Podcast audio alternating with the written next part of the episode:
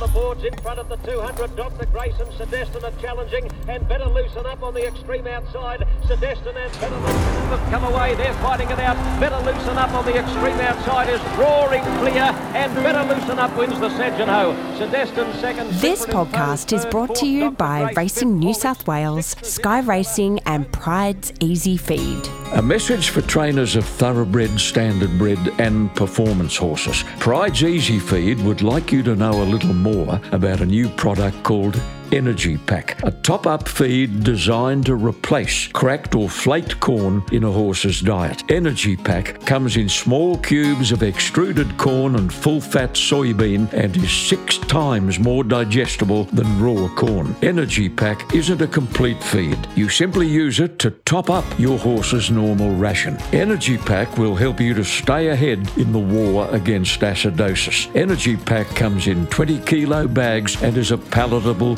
concentrated source of energy. Speaking of acidosis, Pride's also recommends Easy Light, a great tasting electrolyte. Its glucose and fruit flavouring is just the ticket for those fussy eaters. For best results, feed Easy Light as part of your horse's balanced ration. Replace those lost salts and keep your horses on their water through the long hot summer. Pride's Easy Light and Pride's Energy Pack, a winning double from Pride's Easy Feed. Masters in the field of equine nutrition.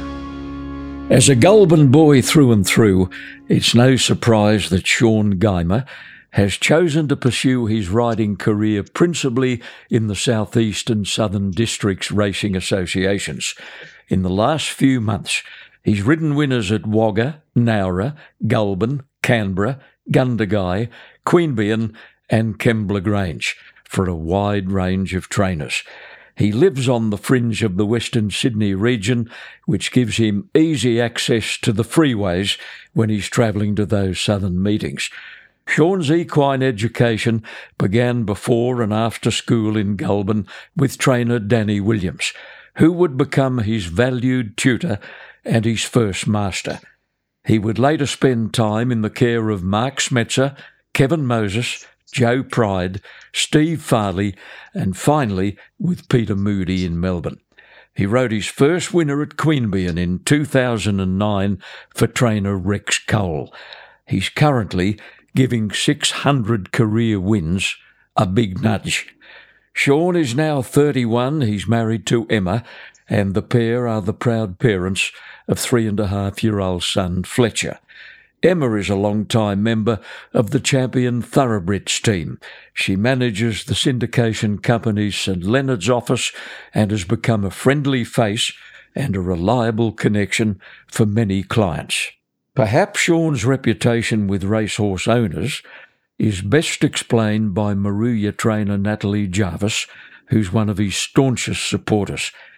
Natalie says he's unwaveringly reliable, has a great rapport with her owners and provides valuable input into the progress of the horses.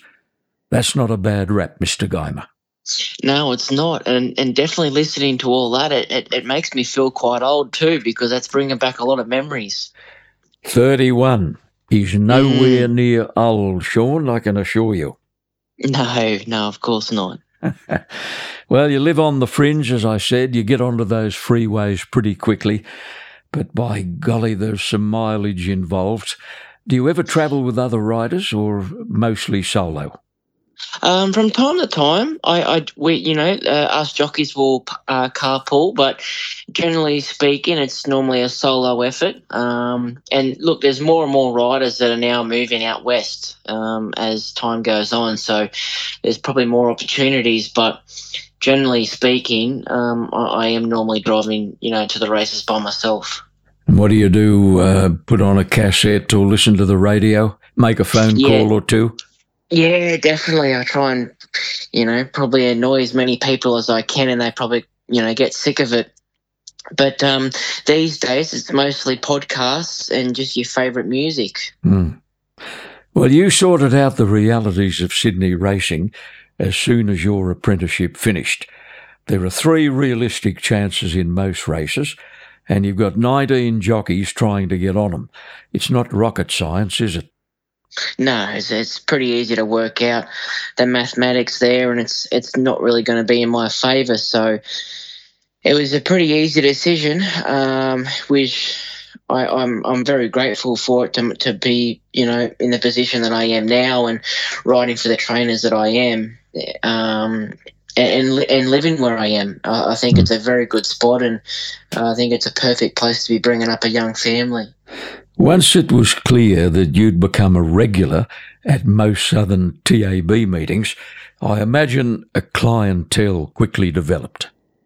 I think it did, because growing up down there, you know, obviously had my first few rides and first few barrier trials around that Southern Districts area. It was pretty easy that I can still remember, you know, handing out notes and pamphlets to trainers and putting them on their cars, and that was something that Denny got me to do just to try and get my name out there when I was, you know, even doing barrier trials. So I think, you know, I've been riding for, you know, 15 plus years. I think that, you know, the rapport that you get with the trainers down there, they've known me since I was first leading horses into the enclosure, and that, you know, generally brings a lot of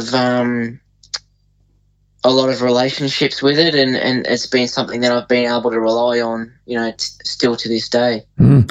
There are occasions when opportunities come up at two meetings on the same day, and this is when your manager, Hayden Kelly, has got to juggle the options. He does, and I feel like he's very good at it. We work very closely, I think probably exactly like what most jockeys and managers do. But him and I, we're pretty laid back, and we look at the calendar 2 weeks out, and we make a bit of a call, and we're not just making the call for that particular meeting, but we're thinking about what's going to happen and how that's going to affect in the future. And if you're trying to decide on whether or not to go to a meeting south or a meeting north, maybe it might be a Maruya or a Kembla meeting, or it could be a Newcastle and a Taree meeting. You're thinking about what's going to happen in the next couple of weeks after that, because quite often I'll find myself in the south, not in the north, and if it's going to be beneficial for myself to be, you know, going to that Maruya or that Kembla Grange meeting, then so be it, because 9 times out of 10 that's where I'll be. Yep. You have a dilemma when a decent ride comes up in the city from time to time, mainly because you don't like letting your regular clients in the country down. No, I don't think so. I think because they put so much trust in you, and, you know, there's so many great riders along the south to be putting on.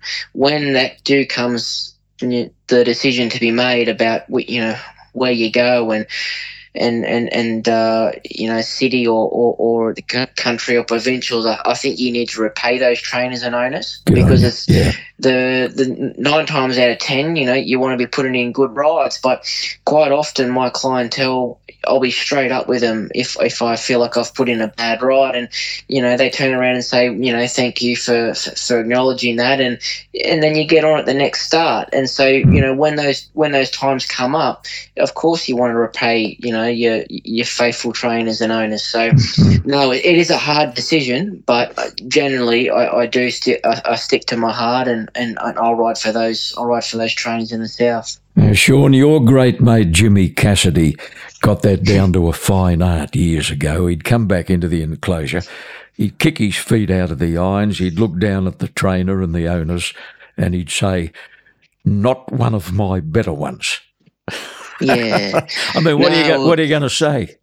Exactly. You know, you can't go out there and put in a poor effort and then come back and try and lie to the owners and trainers, because they've seen exactly what's just happened as well too. And generally the mistakes is something that even blind Freddie can see what's happened. And so I think it's the better thing is just to own up, man up, say that you've said, you know, you've stuffed up, and then try and rectify it in the next race, and then if you're lucky enough, when you ride the horse the next time out at the races, you know, give it a 12 out of 10 and make up for it and say thank you. So yeah, good on you, mate. Look, total honesty can cause frustration in its own way on occasions, but you know what, in the long run, it's the way to go. Oh, most definitely. And I think that's probably something that if you were to speak to a lot of the owners and trainers that I ride for, that's sometimes my honesty can, you know, steer me in a bit of a bad way. But I think at the end of the day, it's probably been a very good blessing and something that I earned very early on from, you know, growing up in the country. Yep.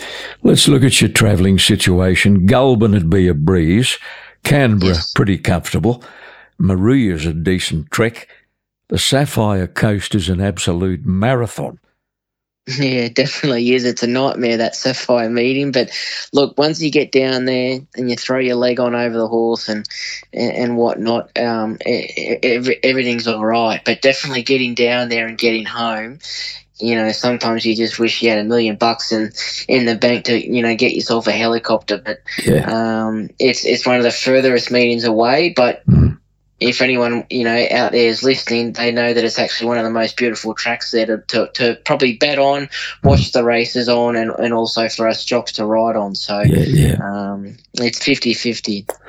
I imagine jockeys like Jeff Penzer and Grant Buckley would like $1 for every mile they've travelled to country meetings over 25 years. They're both marvels, aren't they?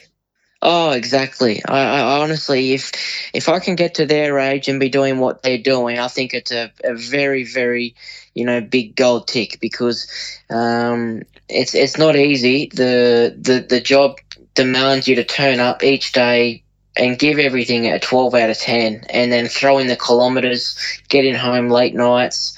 Both the blokes have got families. It would not be easy at all, and I think probably the industry needs to probably raise their hat to people like that are out there doing that, because it's definitely not easy.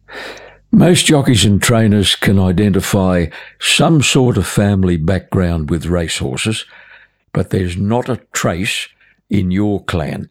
You tell me your dad, Marty, has been a glazier for some years now, and in fact he still runs a business in Goulburn with your uncle. Yeah, definitely. No, there's no horses at all in my background. It was all outdoor sports, a bit of water skiing and whatnot, but definitely no horses at all. We grew up in the backyard, out on the streets, playing around, and it wasn't until I sort of joined high school in the later years that the stables came about with Danny Williams. Well, your mum is Kerry, your younger brother is Josh. No doubt they'd be keeping an eye on your rides all the time. Yeah, God love my mum. She sends me a message each day when I'm off to the races, wishing me good luck and wishing me that I get around safe. And my brother, he loves it. He loves a good punt. He's actually not bad on it, actually, to be honest. And he's got a young family himself. So, no, everyone's got an eye on me no matter where I go. What actually ignited the spark?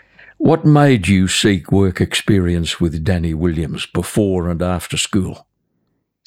It wasn't until a holiday down on the south coast, water skiing. We used to go away most weekends during the summer, definitely during holidays and whatnot, down at a place called Nelligan, just before Batemans Bay. We'd go as a family, and we had some other families that would join us from Goulburn, and we'd be down there, and we bumped into a fellow jockey called Tim Phillips one Christmas time, and we got down there a bit early, and we were chatting away, and him and Dad got talking, and just, you know, expressed the fact that I didn't want to go back to school, and I wasn't very good at it. I was always sort of either in trouble or trying to not attend school. And there's that honesty again.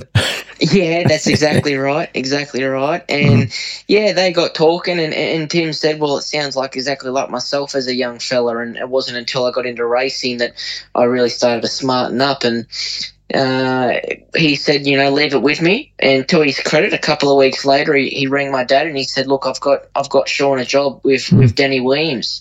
And from that moment on, it was basically guns blazing. And to be honest, at the stage, I just seen it as an excuse not to go to school. I thought that, but it wasn't until I got to Danny's that he said, no, stables for four, school, and then back out to the stables of an afternoon after school. And I thought, well, you know, there goes that pipe dream. I thought I was, you know, going to be gone. But it definitely earned, you know, the hard work and put the, you know, the hard work ethic into me quite early. And I think from that day onwards, learning the you know, the horses game out there at Denny's, I've always had this hard work ethic about me. Yes.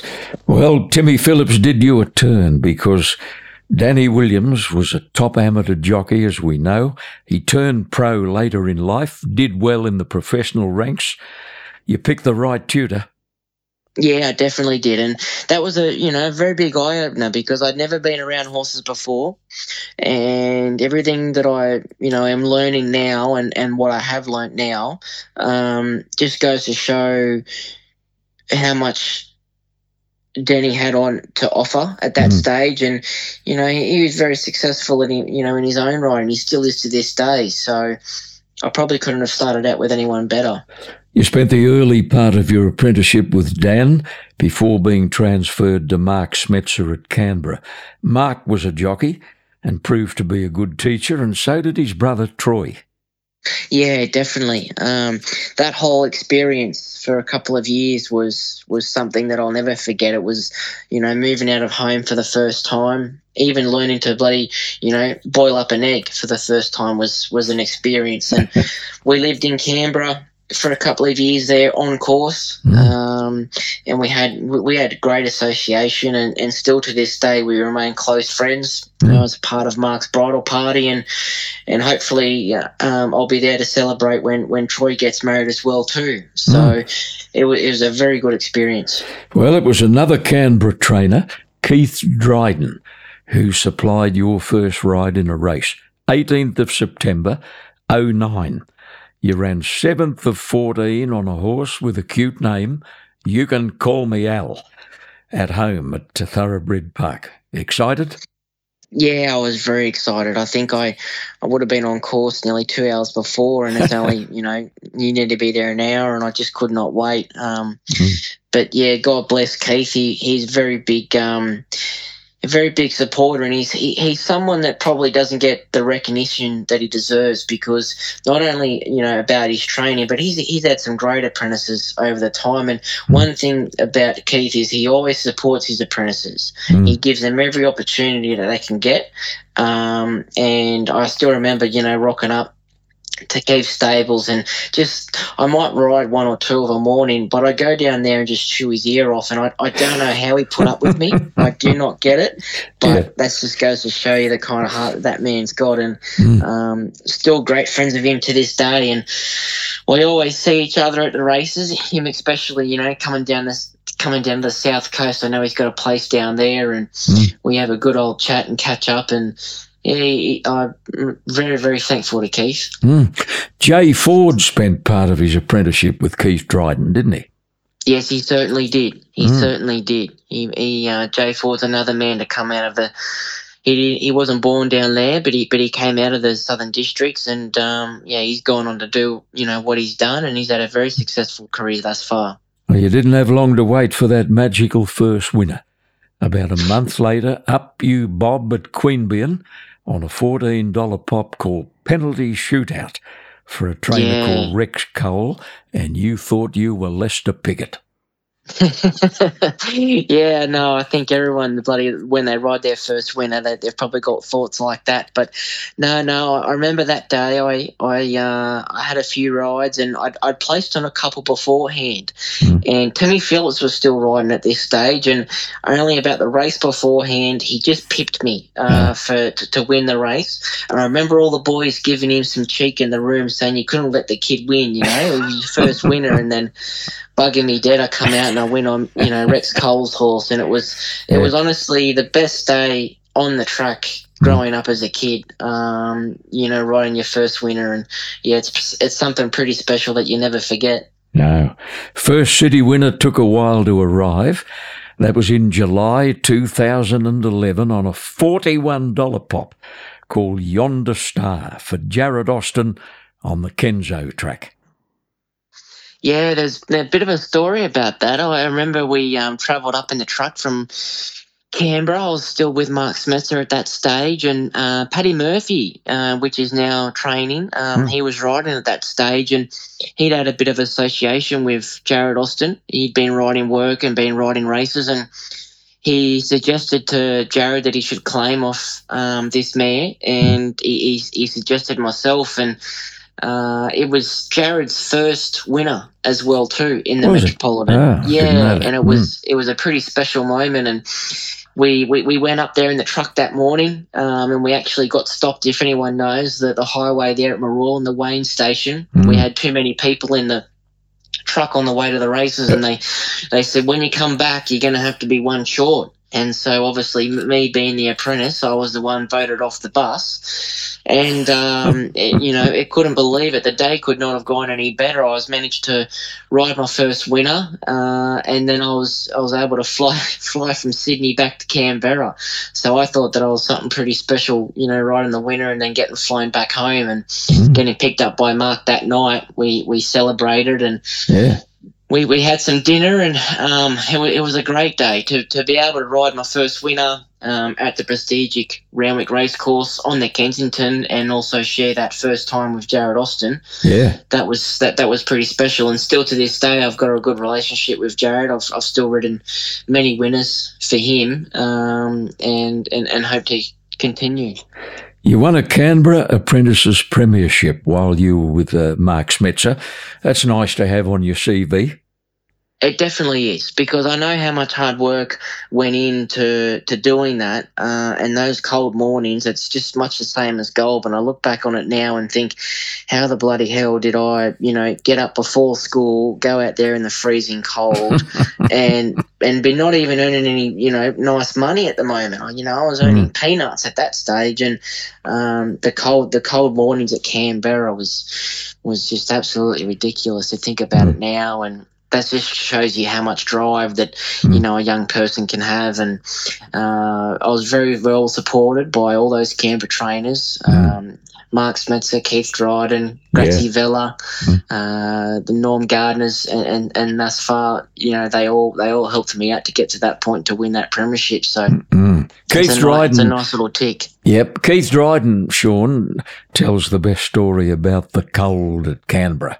On those winter mornings, he said, you knew it was cold when Kevin Sweeney would come back after riding a track gallop with ice on both eyebrows. It's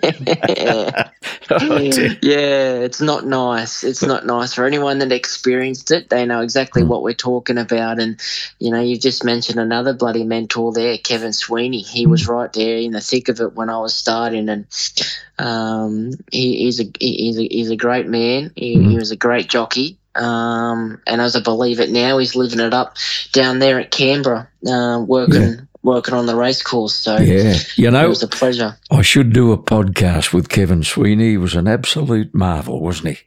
Oh, he'd have some stories for you. He'd have some stories for you. And just by the way, if you're talking to him, you tell him that St George is no good. Righto, mate. I'll put that on him. It was Mark Schmetzer who arranged a 3 months loan out for you with Kevin Moses, who was making a name for himself as a trainer at Randwick.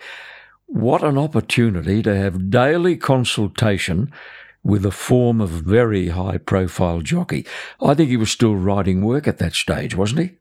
Yeah, he was, and that was even something that I was very blessed with early on in my career. Thus far, the three mentors that I've had have all been jockeys and have all still riding work with me at that stage. So, for anyone listening out there that has experienced this, you could be sitting there with a complete professional across from you as you're doing a gallop and can talk to you at the same time. That's just something that I think a lot of kids don't get the benefit of these days, because the experience that I was learning on hand with these riders and galloping around the course proper at Randwick with Kevin was just something that you can't buy, and it's very rare. And even his wife, Jenny, she was very lovely. She took me in and just treated me like another son. And it was a very special time there at Ramwick. I look back on it now, and at the stage I probably didn't really appreciate for what it was. And it's not until now that you realise just how good that you had it. And my first time coming to Sydney and living there, and at Ramwick, that was a big eye opener for especially a young country boy. Well, you had a brief stint with Joe Pride at Warwick Farm. Then you grabbed the opportunity to work with Stephen Farley at Wyong. This was probably after he'd won a couple of Group 1s with his good horse, Sincero. Yeah, that's exactly right. I was just getting there after Sincero, and Chris O'Brien, which is now retired, but he was a great jockey. He was still hanging around Wyong and doing his best, and to even jump up to Wyong there, live on the coast, live a little bit more of a laid-back lifestyle was something that I was more after, because I didn't really handle living in the city and how fast-paced it was, and getting the chance to move up there with Stephen and just to take a bit of time out was something that I was really enjoying, and writing work with the likes of Chris O'Brien, Tracy Bartley. I was just forever gaining experience and gaining different people's takes on the way that the racing game worked. Towards the back end of your apprenticeship, Chris Waller decided to utilise your city claim on a few horses. Now, one of them was the horse you say is the best you've ridden in a race, a bonny mare called Catkins, who won 16 races. She ran 13 placings and she won more than $2 million. She won 12 stakes races. Unfortunately, she didn't win a Group 1. You had one ride on Catkins in a benchmark at Rose Hill in those famous Ingham colours. Yeah, what a very lucky, young lad I was at that time to be getting on those kinds of horses. Very thankful to Mr. Waller for giving me the support at that stage, and just being able to get on those good horses that had gears and proper gears. That was something that I hadn't really experienced before. And just speaking about Catkins, what a mare she was. I got on her, quite early on in the days, and was very, lucky enough to win on her. And I remember saying to Liam Pryor at that stage, who was the racing manager, the second person in charge there, God, when she goes away, has a spell and comes back, she's going to be something nice. And, she went away and came back. And like you said, she just, escaped being able to win a Group 1, but she's ran some gallant races. And, I do believe she was definitely one of or if not the best, one of the horses I've ever ridden before in a race. Shaun, get you to stand by for a moment. We're going to clear a commitment on the podcast. We'll come back, talk about another nice horse you rode for Chris Waller. The advent of the Inglis Millennium 5 years ago gave Sydney another important stepping stone to the Golden Slipper. Inglis and the ACT got together to formulate a $2 million race for horses sold as yearlings at Inglis auctions. The first Millennium was run at Warwick Farm over 1,200 metres and produced the most impressive winner to date. Castelvecchio came from last, blew the opposition away to win for Richard Litt and Josh Parr. In 2020, again at Warwick Farm, it was Prime Star, the winner for Tom Marquand, Richard and Michael Freedman on a heavy 9 track. The Millennium was switched to Randwick in 2021 when the Flying Profiteer led all the way to win easily with Hugh Bowman in the saddle. In 2022, Extravagant Star with Chad Schofield became the first filly to win the race for the Price Kent team. It was another filly last year when the Neesham-trained Learning to Fly did a Castelvecchio by storming home from near last. It was Millennium number 2 for Chad Schofield. The 6th edition of the Inglis Millennium will be run at Randwick on February the 10th, supported by the Group 3 Eskimo Prince and the listed Lonro Plate. Another mare you rode for the Wallace stable was She's Clean, also in the Ingham colours. You had 2 rides, a win and a fourth.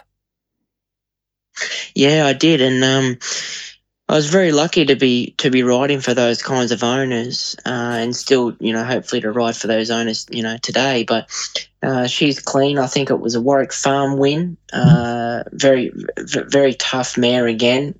I don't know what it is. I've been able to get along with mares and fillies, but yeah, just again, the support that I was given to by Mr. Waller was something that, as a young person, you probably, again, you don't really appreciate, you know, what's given to you in front and the pressure that goes along with it. But, yeah, she was another good win.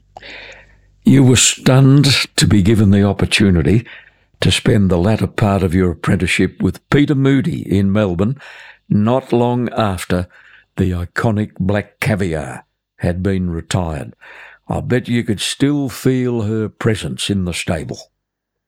Yeah, and I feel like the whole place was still on a massive high too when I arrived. I had spent some time with Moody Stable at Ranwick under the guidance of Claire Cunningham, and I was fortunate enough to be able to go down to Melbourne and spend the last couple of months there and just, you know, gather more experience. And walking into those Caulfield stables was, you know, you could just feel the buzz in the air, and obviously they were riding off such a high off the back of that mare, and the people down there that I met, the jockeys that I rode against, the trainers that I rode for, it was just another experience that I could add to my, you know, short, you know, career at that stage that I don't think many kids other than myself probably got at that time, and. You know, it was something that I'll never forget. You tell me Peter Moody took a real interest. He was helpful in furthering your education and very supportive in putting you on a few nice horses. Oh, most definitely. I think sometimes his interest in his and how much he wants to help you sort of sometimes come across that he was quite cross. But all he wanted to do was see you do good. And he wanted you to do your best. And, you know, riding with the likes of Sean Nolan, Luke Nolan, Linda Meach, we there was, every morning you went to work, there was half a dozen jocks down there that were just, you know, willing to give their ideas and give their thoughts on how to get better. And I think it's something that probably not many young apprentices out there get an opportunity to do, learn off so many different people, and I think it's such a big asset. You were absolutely chuffed when Peter Moody put you on a mare called River Delta in an open 1400 metre race one day at Caulfield. I'm told, you might have told me, you rode the perfect race to win in the contract racing colours. Yeah, I'm not sure if I might have said that or not, but I definitely do remember the day because there was a bit of pressure around her, and everyone knew that you know, the horse was a good horse, and it was dead set nearly a moral that day, and. The pressure was on, and again, you know, I've come from Goulburn, not been involved in any kind of racing, and however many years down the track, you find yourself now sitting on a favourite in the barriers at Caulfield. It's a long journey, but it's something that I was pinching myself over at the time, just being so excited, and to be down there, to be riding her, and then to win on her, it was the best thing ever. You actually came out of your time while you were with Peter Moody. Yes, I did. Yes, I did. It was a bit hard, you know. You had to come home, and I eventually came home and had to weigh up my options and see what was going to happen. And like you said before, I was quite quick to make the decision that I could see the writing on the wall and what direction it was going to go to, and I knew where I wanted to base myself, and I just had to start building from there. You hit a hurdle when you came back to New South Wales as a fully fledged jockey. Rides were scarce, and for the first time you started to doubt your own ability. Depression reared its ugly head. And with it came an escape to the bottle. You were only 22 and in a bad headspace. But to your eternal credit, Shaun, you did something about it. Yeah, it was a very hard time. I think it's something that I probably always, in the back of my mind, was always dealing with it. And then it wasn't until the real hard pressures came on that it rose its ugly head. And you're right, I had to deal with it, and I was very lucky that I had a good support network around me, being my family, a couple of close friends, and now my wife. It was not easy at all, and it takes a lot to admit that you need help. But then once you do, that's the first step, and then after that, you start building those blocks, and eventually there is light at the tunnel, but you just don't see it at the time, and you just need to reach out and ask for help. Emma is the daughter of Tim Walsh, a top-grade horseman in his own right, who trained at Hawkesbury with good results. Yeah, he is.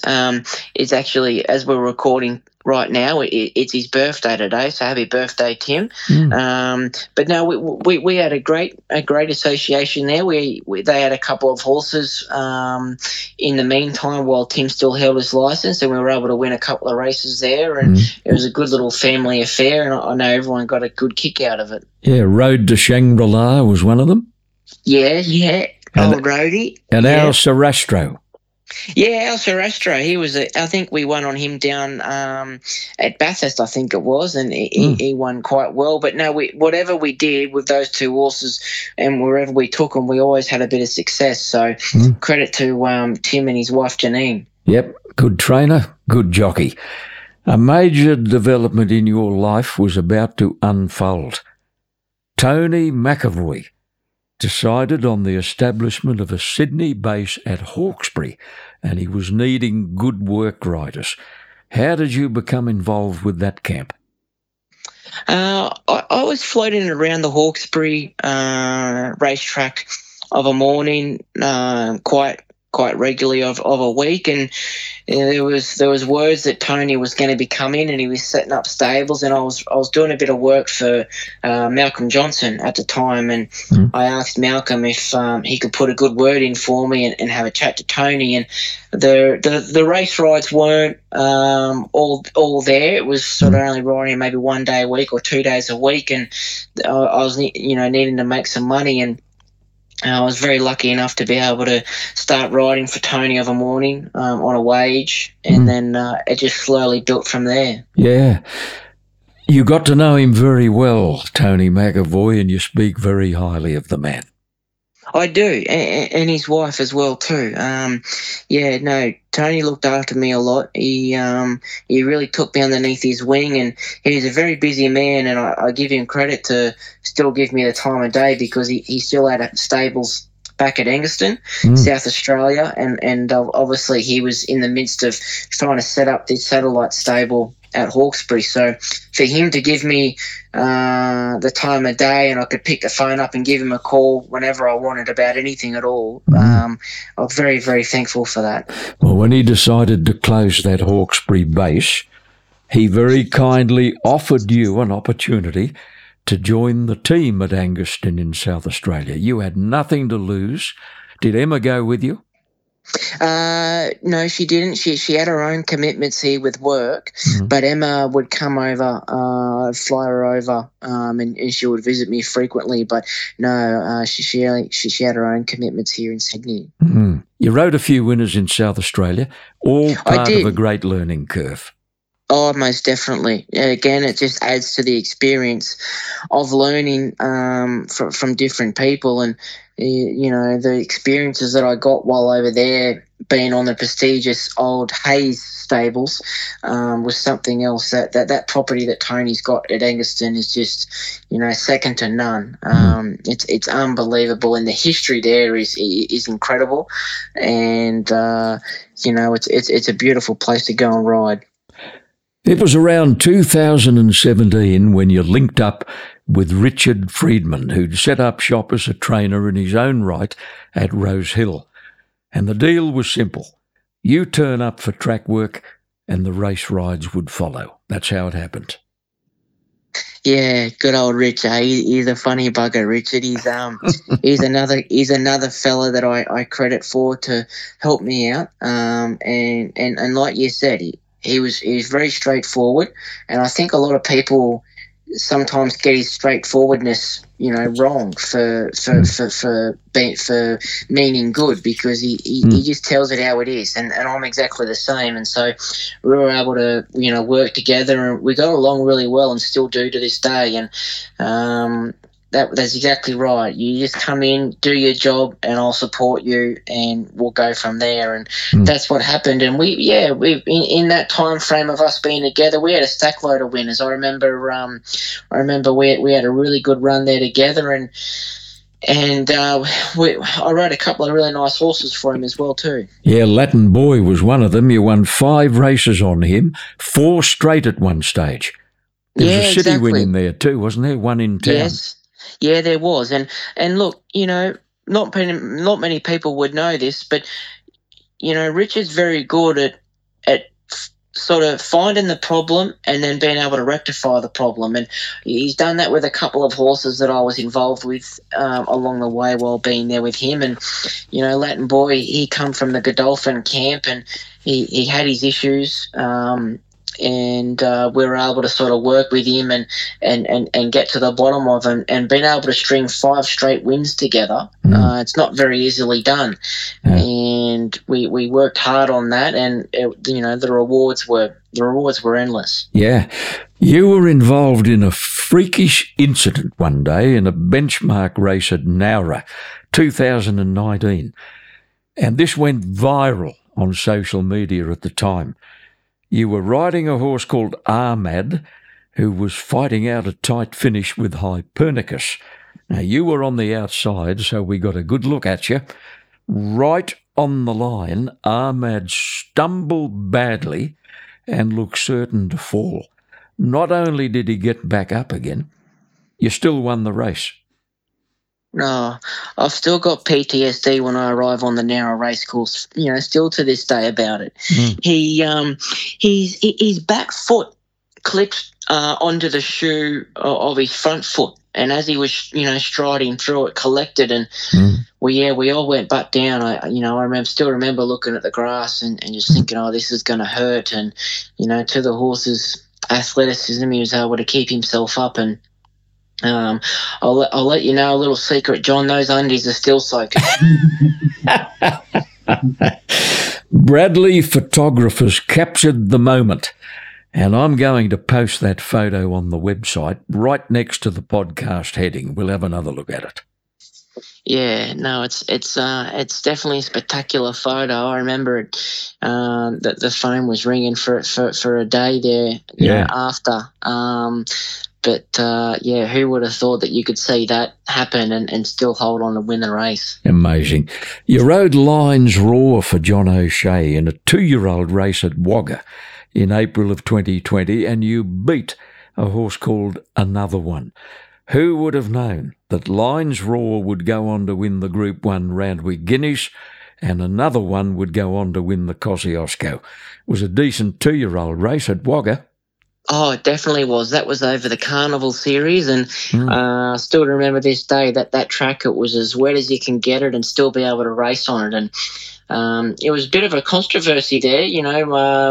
We held on the race, but there was a protest thrown in by Nick Haywood. He was running another one at that stage, and he thought that was grounds there for a protest, and it was a bit of to and fro in the room, and eventually we were able to hold on to the race. I never thought there was any doubt in losing the race, but we had to get past the stewards' protest first, and that horse Lion's Roar, he's gone on to bigger and bigger things then, and so is Another One. So a very hot little race there at Wagga. You're getting great support, as you said, from a wide range of trainers in the South, none more than Natalie Jarvis at Moruya.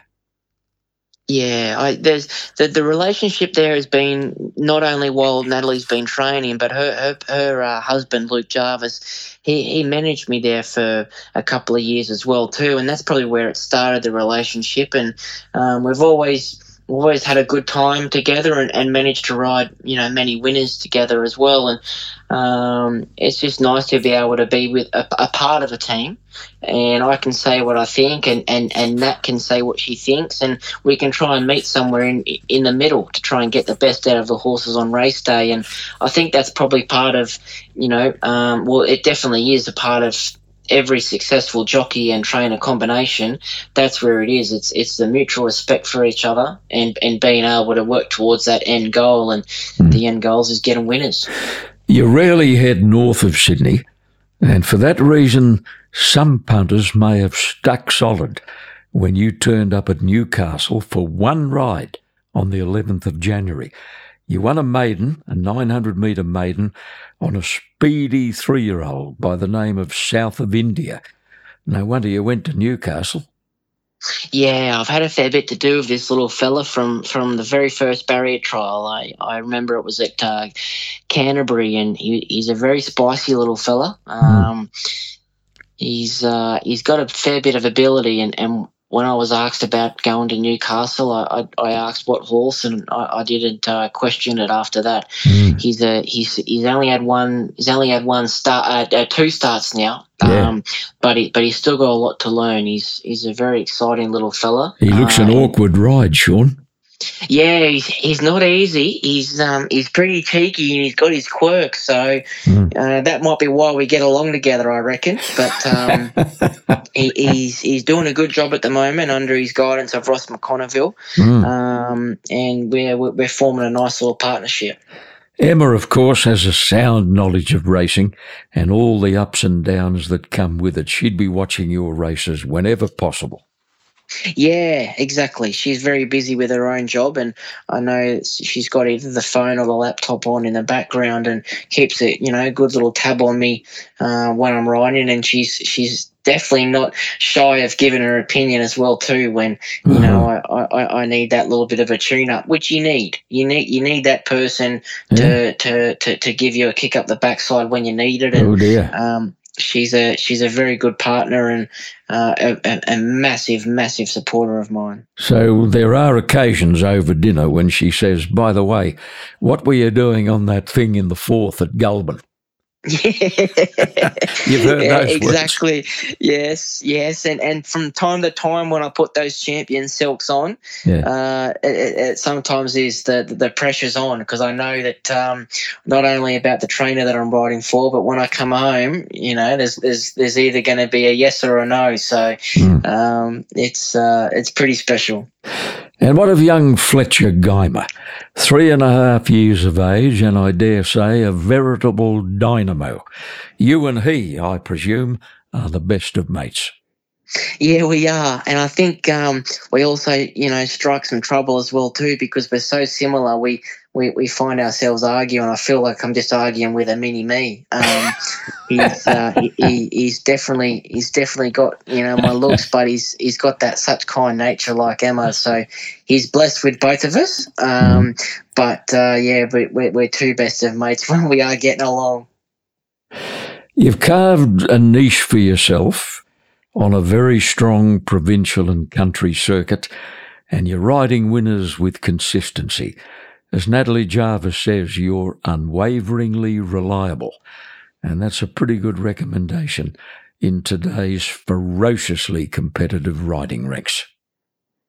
Yeah, I think you just got to keep it simple. You just got to try and do your job as best as you can, be reliable like you said, and just be truthful. And I think the rest will take care of itself. You know, like that old saying, you know, the cream rises to the top. If you can just turn up, do your job, be polite, be respectful, and give everything that you can, you know, 12 out of 10, then it should take care of itself. Shaun, you've been a very entertaining guest. I've thoroughly enjoyed our chat on a podcast produced by Supernova Sound. Thank you very much for your time. No, thank you very much for the opportunity to come onto your podcast, and, all the very best, Mr. Tapp.